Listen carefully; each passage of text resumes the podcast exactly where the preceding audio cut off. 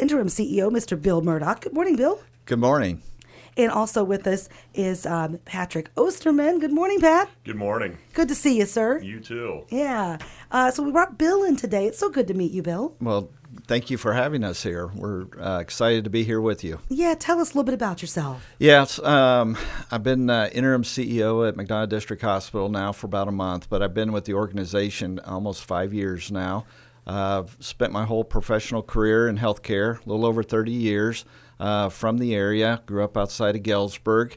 Uh, my wife's from Macomb. She's a bomber and a leatherneck. I'm also uh, graduated from Western Illinois, as, along with uh, two of our four kids.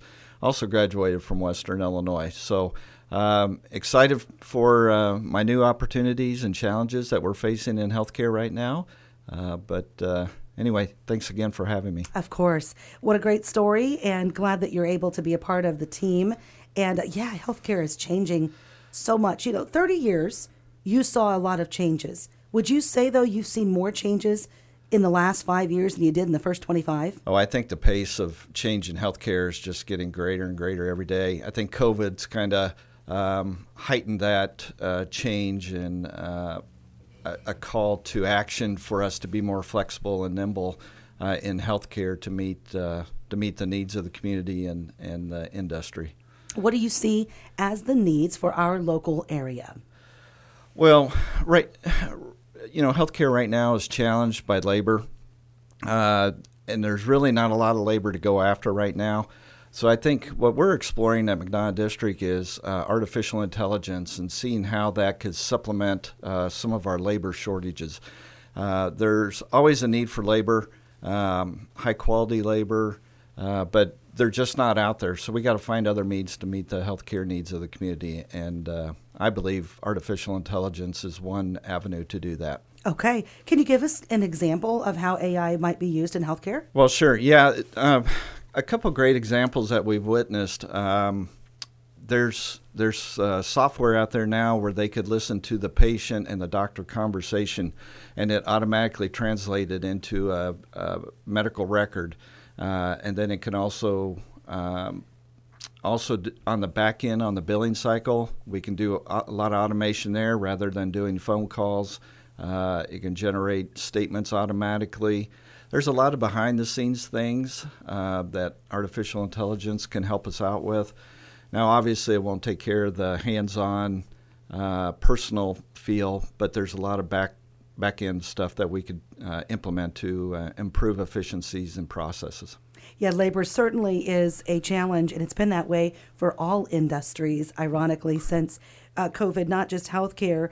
But we're we're seeing unique ways that people are starting to reach out to younger people, starting that process early on exposing them to the great ideas of being a nurse, a doctor, specialty, all of those different fields. Yes, that's correct. Um, last Thursday, uh, Pat was part of it. Uh, we had a nursing mixer.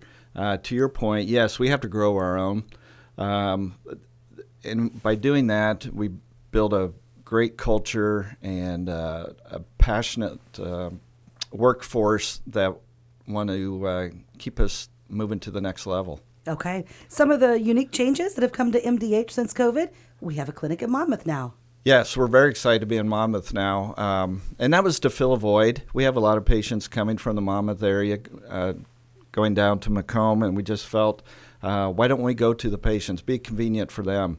Uh, so we've had the clinic out here for a little over a year now, uh, and that uh, book of business is steadily increasing. Uh, we have solid key employees out there that are doing a wonderful job for us, and keep building uh, relationships with the community that way. Okay. And uh, Pat, real quick, do you want to tell us about the nurse practitioner that's there? Yeah, Christina Chambers. Uh, she just joined us around the start of December, um, working full time in the Monmouth Clinic for the Convenience Clinic. Again, just as a reminder, that's Monday through Friday, walk in appointments only. Uh, but we can't also forget about our sports med and rehab, too. Uh, Lori Fox, many of the people in Monmouth uh, are familiar with Lori, know of her. Um, she's running point out there for our uh, physical therapy side. Again, that's Monday through Friday. Uh, that you do have to schedule an appointment, uh, but you can call the clinic. Um, just right there across the street from McDonald's and across the street from Casey's, right there in the corner of America's Suite. Um, what I call the little plaza area, Yeah, um, yeah. suites B and C there. But yeah, Monmouth Clinic's just been going really well. And one of the things that we've tried to do since being in the community is be a part of the community. You know, we were talking off air, Vanessa, with Monmouth Chamber. You know, we're proud to be a sponsor of the Monmouth Chamber of Commerce, but also now being active with the schools. You know, we, we like to support Monmouth Roseville High School, United High School, uh, especially from the athletic side of things. What can we do um, to help support the student athletes? But really, as a broader picture, just be a part of the community and help take uh, care of the community from with their healthcare needs. Okay. And uh, Mr. Murdock, uh, Bill, who's our interim CEO with McDonough District Hospital. So, Bill, other changes have come. So now there's a convenient drive through clinic.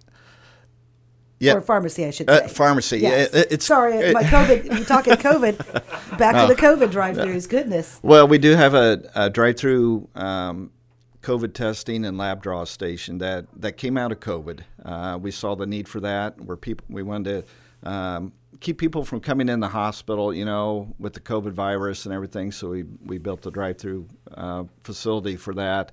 But then also what you mentioned, uh, Vanessa, we're right in the middle of constructing a new uh, drive-through retail pharmacy.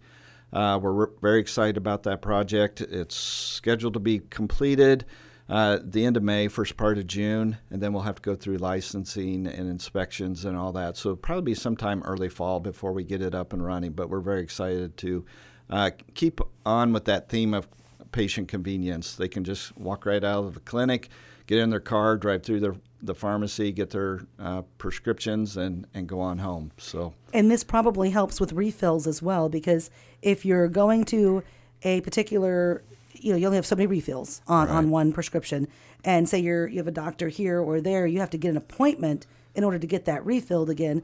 But this, you're going to have everything on the same campus. we're going to have everything on the same campus, and we want all those refills to come due at the same time. So you're not, you know, I. I don't know how many times where I've had my prescriptions filled, and like two days later, I got another one that just comes due. So we're trying to get everything all coordinated at one time, so you're not making multiple trips to the pharmacy. So we're uh, we're hoping for a smooth transition there. Goals for 2024. Well, obviously, as the retail pharmacy, get that going. Uh, continue to be a presence here in Monmouth with the convenience clinic and the sports uh, rehab that Pat mentioned. Uh, we really want to, you know, uh, connect and reestablish with all of our communities that we're in. Uh, we just feel there's uh, we need their support. We need the community support. And we want to support the community at the same time. So there's a great partnership amongst all of our communities that we operate in. And what's the history behind MDH? How long has it been a part of the Macomb community? Oh, I think they were open 1958, right, Pat? Been a while, hasn't it? yeah, 1958. So it's a it's uh, actually owned by the county, McDonough County, um, but it operates independently from the county uh, as a standalone organization. Uh, but uh, besides the retail pharmacy, you know, we want to um, continue recruiting uh, physicians. Uh, we have we just had a new director of uh, clin- uh, medical clinic start. Uh, she came from Maryland. She brings a lot of great experience and and excitement to the organization as well. We just hired a new director for the retail pharmacy. She's going to be instrumental in getting us up and running and, and keeping us on track for uh, so we have a successful opening for the for that pharmacy. Okay. Yeah. S- sounds like you uh, you're moving things in the right direction, Bill. We're trying to. Good. Well, it's a lot to do. I Right. mean, healthcare right, Right. now is so fast, yeah. ever changing, always something to be anticipating around the corner to be looking out for because it's just a challenge. Right, right. And one thing we're, you know, um, healthcare is a high capital needs um, organization, and right now we're looking at a new CT. We're looking at upgrading our MRI. So that's just the normal uh, capital needs that we're looking at here. But there's always these outside things like the retail pharmacy. You know, that's an eight million dollar project for us. So that's a, that's a big capital appetite. Uh, but yes, you're you're absolutely correct. There's a lot of change going on, but you know that's the way healthcare is. If we're not changing, we're not growing, and and uh, we're not providing the best service for everybody. Okay. Well, thank you for being here today. I really appreciate it. Well, thank you, thank you again for having us. Real quick, uh, Pat, for our Western graduates or those interested in the new conference, give us a quick Reader's Digest version of WIU men's and women's basketball. Well, I missed watching the games on Saturday. Uh, the women's game, from what I did see, uh, JD Gravina, head coach, and I was actually working at Western when we hired JD, so I've known him ever since the start. Uh, just became the winningest all-time coach in women's basketball history. So, congratulations to JD.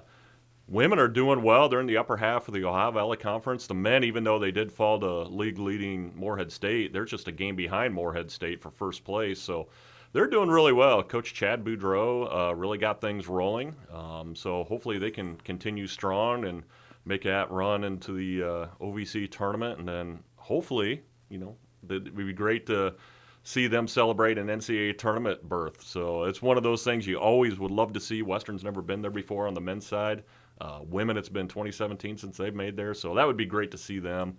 Um, I know you were just talking earlier on with the Monmouth side. Overheard them talk about baseball and softball. I know Western's baseball and softball. They started practice and uh, new baseball coach uh, Terry Davis met him a few times, looking for great things uh, from Leatherneck baseball this year too. And uh, softball is going to be challenging in the OVC again.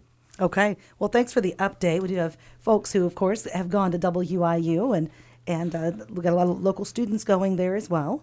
Well, we can give you a healthcare update, and then now we can give you a, yeah, a Western our. Leatherneck update. So we do a lot actually with uh, the Western and the local colleges, Vanessa. You know, you talk about from a recruitment standpoint, you know, the nursing mixer. We had Western students come for this event, and that's one of the things we really want to do. Just continue building those relationships, especially with Western, Spoon River College, even Carl Sandburg College, and. Uh, just showing their students what a great place MDH can be. Yeah, and uh, also, of course, we see you at the Monmouth College, uh, the annual um, Fighting Scots tournament, oh, uh, golf yeah. tournament Fun too. time. So great group of people. All right, thank you for being here today. I'm much obliged and for driving in that fog. Oh, no worries. Thanks for having Thanks, us again. Vanessa. Yeah. Patrick Osterman and Bill Murdock with us from McDonough District Hospital on WR.